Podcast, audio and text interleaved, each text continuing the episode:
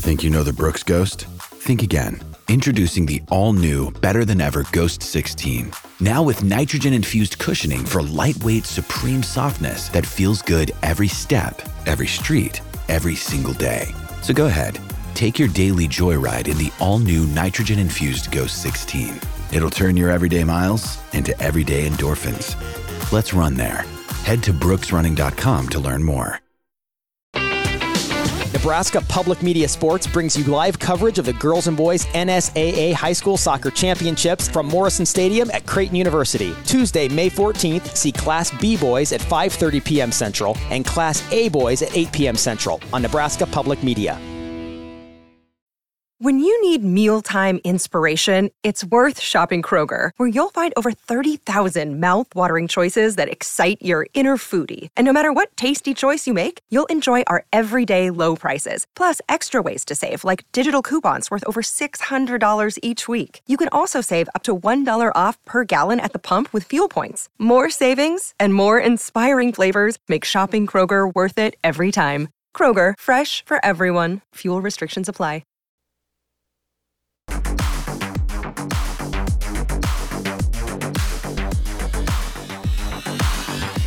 You're listening to Hurrdat Sports Radio. What's the Husker prayer? You know, dear Lord, the battles we go through in life, we ask for a chance it's fair. You know, that's all I want. You know, I want every game, I want the 60 minutes of the game to be fair, not tilted one way or the other. And, um, you know, um, I just think. Uh, I just think uh, I want to I want to do things right so our players learn the difference between right and wrong, uh, even in competitive equity. And I think it's a shame when people say, "Well, would it have mattered?" You know what I mean? Like, you know, um, you know, if, if, if um, it's a great, it's a great analogy, but I'm afraid to use it. But um, you know, so I just, uh, I just, uh, yeah, it is what it is. I mean, other people have talked about it. We all, it, it, it, happened, whether it affected or not. None of that matters to me. I just feel bad for, I feel bad for our guys. You know, as they look at me, like, hey, coach, what are you doing about this? Um, so I do feel like I need to say something on, on their behalf. Um, we carry this record, right? Um, but uh, you know, I, I don't. I, I just want everything to be fair. That's all I care about.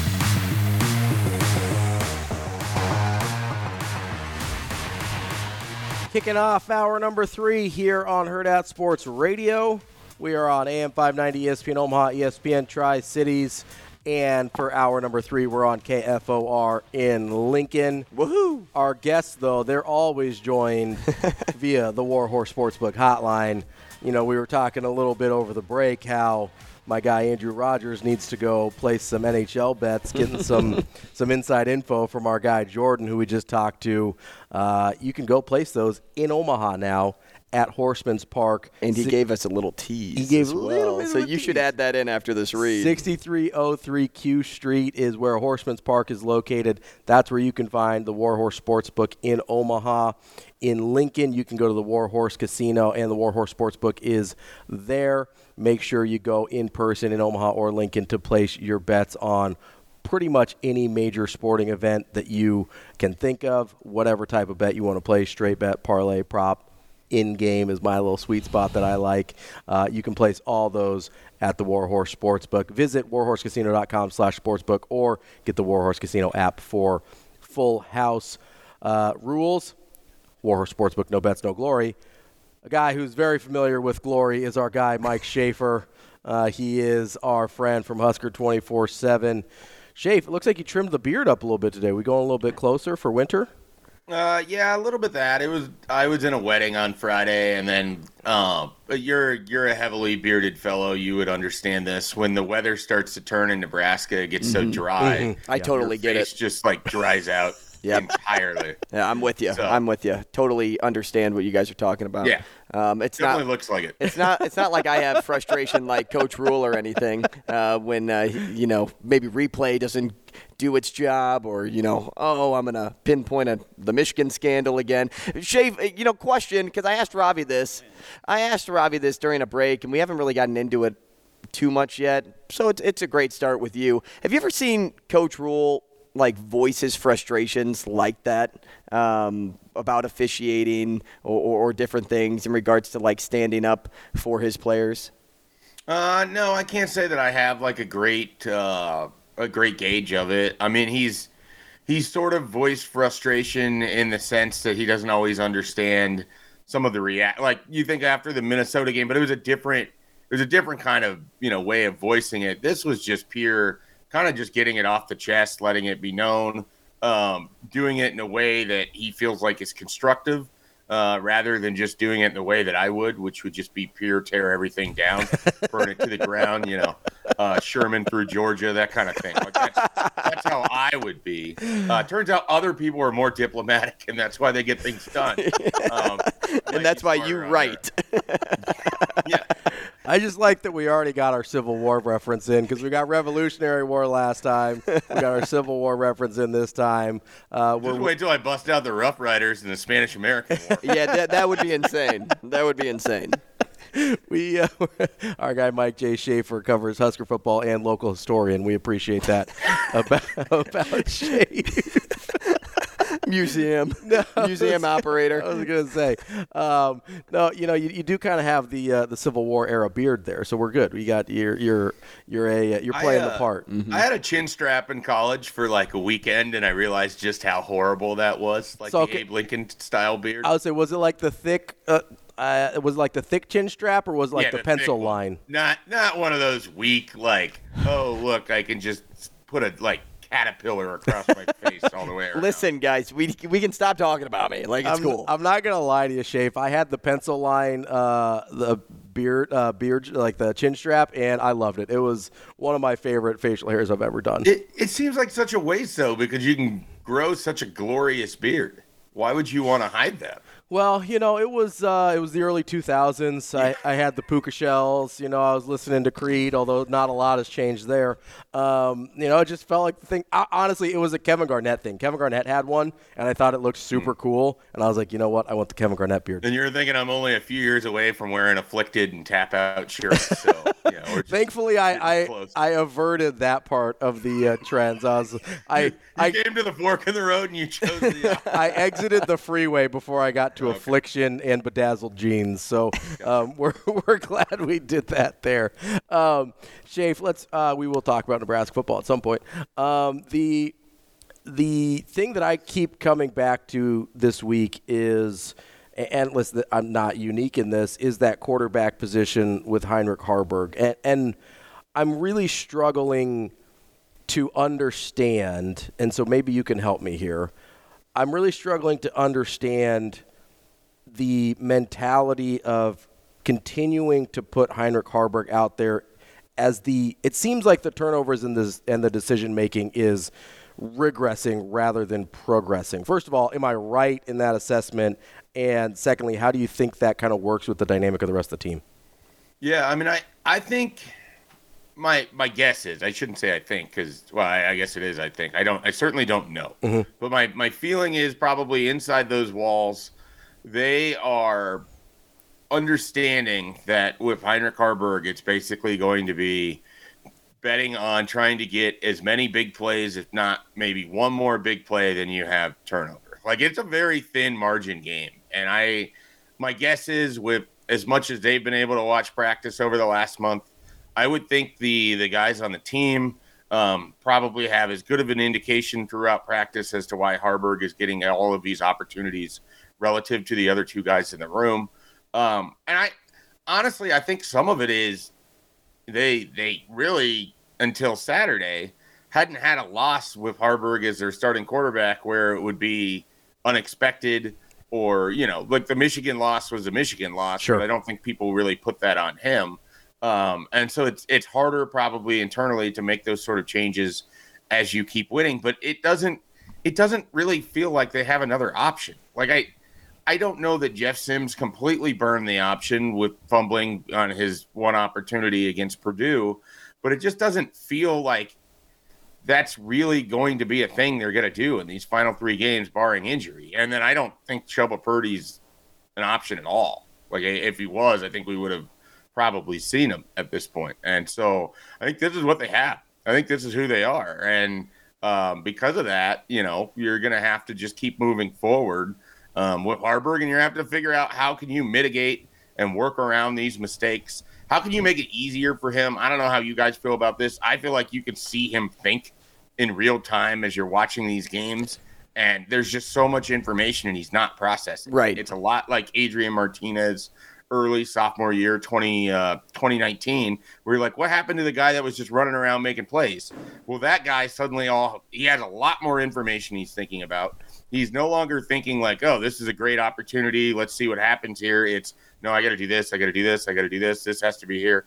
And he's not processing fast enough. And then you combine that with mechanics that are flawed so the ball is high a lot. Like it just does not allow for strong quarterback play. But the problem is I don't know that you can really remove him um, because I think it hurts your offense too much. Like I don't know that you're going to be able to run even the belly option passes uh, with with Jeff Sims. I don't know that you're going to be able to to have any threat of a quarterback run game with Chubba Purdy.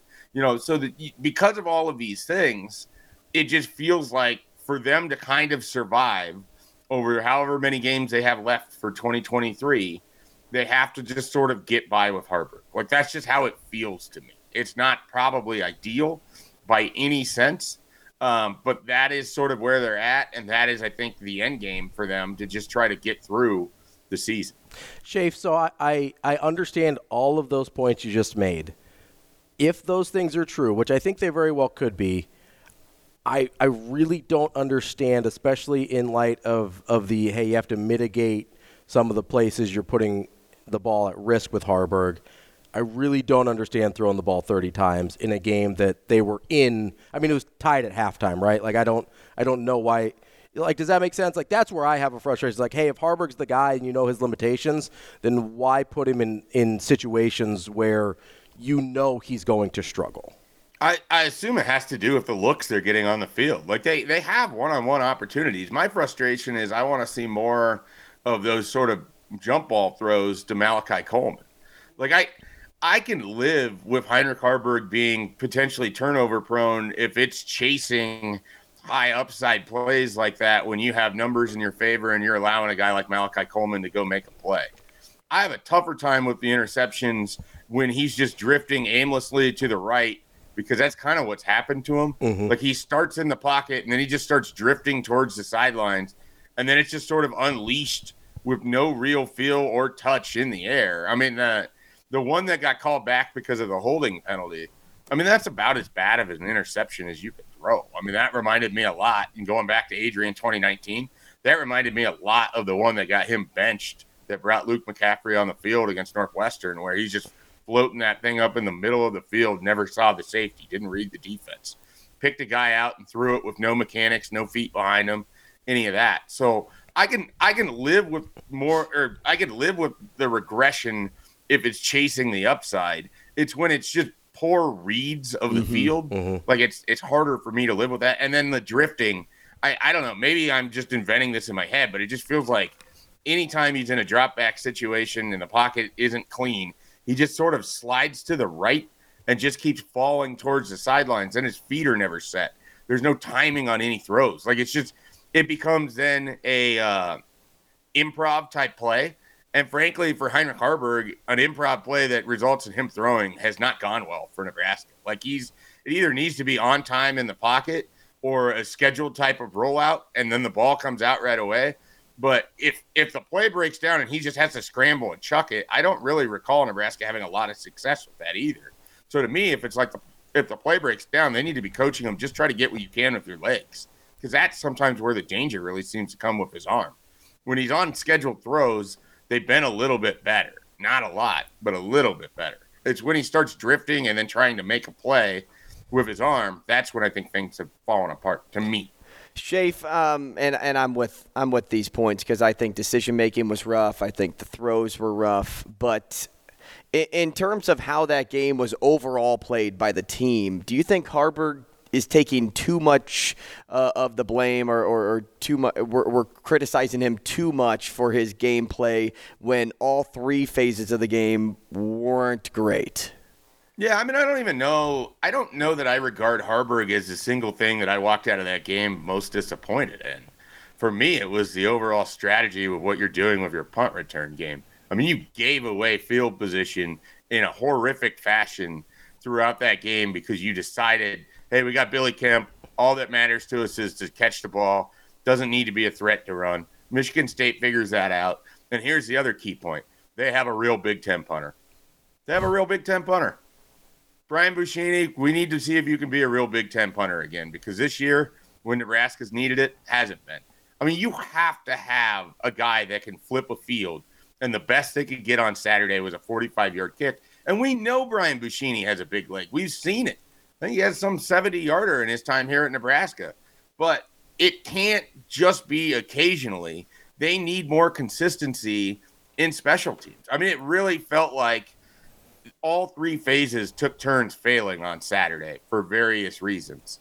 And it really felt like the special teams gave away critical field position. When we're talking about Nebraska struggling to move the ball, but they're able to get you 30, 40 yards, and that puts it in range of Tristan Alvano and his big leg, I would rather go down swinging with Tristan Alvano attempting a 50 some yard field goal than having to watch Brian Buschini kick, you know, a 43 yard punt that doesn't even flip the field because – you started the drive at the five yard line inexplicably because your punt returner, who's not even a threat to return it, is catching the ball inside the 10. Mm-hmm. Like there's there's so much that went wrong in the third phase that I I look at that as stuff that you can change. You have Heinrich Haarberg through a series of circumstances that are unfortunate uh, that you you're here, but you have to you have to figure that out, and you had weeks to figure that out. Installing Billy Kemp to do nothing on your punt returns, that was a critical coaching decision and maybe one of the most flawed ones we've seen for Matt Rhule so far this year. Yeah, he mentioned that he, he talked to uh, Ethan Nation after the game and said, "Hey, I should have given you an opportunity earlier than I did." Well, it's uh, inexplicable because you put Ethan Nation in when you need a spark, right? Like right. They, they very clearly put him in there. Well, that's also the most critical time you need the ball. Yeah right? So it doesn't even make sense that when he got put in, it was when the one that you definitely have to get the ball there. So it's like if you're comfortable putting him in in that situation, they should have been comfortable starting him and seeing what he could do there. And I don't think you end up with as much field position loss if you have Ethan Nation relative to Billy Kemp on Saturday. Does it flip the game? I don't know. But I really do think it hurt them substantially on Saturday. Well, and we are talking about a three point game here. So it, it is – it's feasible that these little things did swing the outcome because they were giving away chunks of yards. Yeah, it wasn't just 10 yards. Yeah. It was 20, 25 at points. The whole second half, Michigan State just got to sit in Nebraska's field. Yeah. Know, whether, you know, it was on defense or on offense because Buschini couldn't flip it. Nebraska couldn't sustain drives.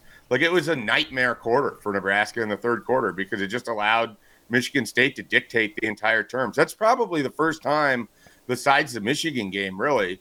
Even Colorado struggled to sort of dictate to Nebraska until they pulled away in the end. Mm-hmm. Like Michigan State kind of controlled that game in a way that Nebraska had largely done to other teams. And so I think that's why also Saturday felt so flat. Like we're not used to seeing Nebraska just sort of being told, here's where you're going to be. Good luck getting at him. Shafe, one of the areas that we hadn't really discussed yet is the defense, and I think we largely all sort of give them a pass because of how good they've been this year. Um, but I thought on Saturday, and, and Coach Rhule brought up even against Purdue, he thought there was some mistakes there. But how much do you think the I'll call it flatness of the defense was to do with injuries, guys like Princewill not being out. I believe Omar Brown was out as well. Um, and then you lose Malcolm Hartzog at one point in that game you know, how much of it do you think it had to do with injuries, and how much of it had to do with just sort of the mentality and that edge not really being there for some reason? Yeah, I felt like they come out with a little bit of a malaise. I think that probably had as much to do with anything. I mean, that first drive was really kind of Michigan State's best drive of the day. They took advantage of a couple busts for Nebraska. Uh, they were able to kind of control the line of scrimmage early in the game, and then Nebraska Nebraska's defense fought their way back into that game. Mm-hmm. I think there's a noticeable shift in how they played later uh, relative to how they played early on. But I I think a lot, a lot of it was Michigan State came out and just wanted it more than Nebraska on Saturday. I mean, we make a lot about what the record is and and everything else. They have players too. Alante Brown brought an emotional connection to the game. Harlon Barnett searching for his first win. They don't want to quit on their season, and it's senior day in East Lansing. They brought their own juice and Nebraska didn't match it early on. And then the other thing that's really hard is for as much as we like this Nebraska's defense, and as well as they played in that stretch against Illinois and Northwestern and Purdue, they are not a big play defense. They're simply not. Like they did not come up with big plays on Saturday. They did not translate their ability to play defense into helping the offense score, put up points. They don't have big plays coming from special teams. They didn't have big plays coming from their defense. They pretty much only had big plays coming from Heinrich Haarberg's legs and a couple throws. I mean, that was that was a thing. And they're a big like it's it's weird because you think of them as being more conservative because of how many points they put up and the way their defense plays. Nebraska is a big play team. They need big plays because they can't sustain drives. They're too flawed and too, you know, beat up on offense to have five scoring drives and a half. They have to have a giant chunk play to help set things up. And sometimes that needs to come from defense. And they didn't really have it ever on Saturday. Tommy Hill had the best opportunity right at the beginning of the game. He had a nice pass breakup. That's where you wish that that could have been a pick six. That would have set a tone immediately that could have just buried Michigan State. But that's the deep that's the difference between Nebraska being an all-world defense or a great defense to just being what they are, and that's really really solid. That's going to give everybody a tough game and give you a chance to win. But you can't just rely on them to go out there and win you games.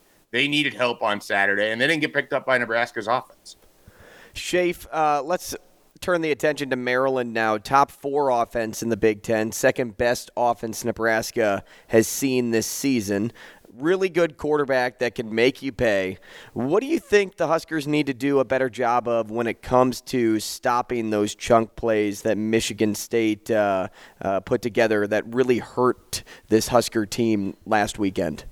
Well, we'll start with this. I expect that they're going to come out and play a little bit hair on fire on Saturday. I think that Matt Rhule will spend the week motivating and getting those guys uh, ready to get the taste of last Saturday out of their mouth. So I think part of it is just going to be the effort. And then I am fascinated. This feels like 100% a Tony White game because you're not going to worry as much about what Maryland's going to do running the football. You're going to try to figure out, all right, the weakness of our team is probably in the pass defense. Teams have been able to take advantage of how soft our coverage is at times. This is a veteran quarterback. How can we confuse him? What looks can we give him? What has worked on film from other teams? When he went to Iowa and was absolutely on fire last year and they picked him off five times, what was the difference in that game? What can he see? What are his blind spots? And I feel really good about Tony White being able to do that. Um, I feel good about Nebraska coming up with a game plan that allows them to challenge Maryland and force Maryland to drive the field rather than just take giant chunks uh, and do it that way. And I think because of that, Maryland is also a team that they can get out of sync, they can turn it over they're kind of a soft team. If Nebraska can come at them hard, if you have Princewill back, if Cam Lenhardt's playing well, James Williams on the outside, it's wild. In November, these are the three names I'm highlighting as important defensive players. I'm hearing myself saying it. It's, it's cracking me up. But that those are the the guys that I think are going to be huge on Saturday. I mean, they're going to have opportunities to pressure Tua or Tua, geez, Taulia. Uh, they're going to have opportunities to get after the quarterback. They're going to have opportunities to be in his face. And it starts with those three guys and with Tony White coming up with something creative and the rest of the team rallying behind it. I like sort of how this set up in a weird way. I think Nebraska will come in with some edge and some anger having lost on Saturday, and I think that helps them. But I, they're going to be in a fight. This is going to be a game that's going to come down to the fourth quarter. I would be surprised if either team gets to run away with it. Uh, and that's where you know, Nebraska has not won a lot of fourth quarters because they haven't been good enough a lot of times. They're either been up by enough that they hold on, or um, you know, they just like we saw last week, they weren't able to, to, to get it done. So I am I'm very fascinated. I don't know right now how I feel who's going to win this game, but I think it's going to be close, and I think we're going to get a much better Nebraska effort on Saturday. I'm done. Let's go. Let's go. Shafe, we got about a minute left here. Uh, do you think Nebraska is competent enough on offense to take advantage of what is not a very good Maryland defense? I think if they are able to find ways to force Maryland to not be able to sit an extra safety on Heinrich Haarberg, or if they can use Haarberg as a decoy and have some success that way, yes. I also think this is a game where a guy like Josh Fleeks could hit one of those big plays where his speed is such an asset. I mean, that turn he made on the down by the goal line. By the way, that was a really nice cut to get uh, away from the uh, the edge of the field. I mean, I I've been sort of kind of wanting to see him get a couple more opportunities, but it's hard because everything's a challenge. You can't just throw a tunnel screen to him because Nebraska's not blocking that well. You can't just throw a middle screen to him because who the hell knows what sort of offensive line formation you're even going to get there. So I, a lot of it is you're you're a little bit challenged in what you can do, but I think they do have some playmakers: Malachi, Jaylen Lloyd, Josh Fleeks. Those guys. Maybe if you get two of them to have giant plays for you, it could help. Because I think I don't know that Heinrich Haarberg is going to be able to run for 200 yards. Mike Schaefer. you're need offense somewhere. We appreciate Right. it always. We'll talk to you next week. All right, guys, have a good one. Thanks, Mike.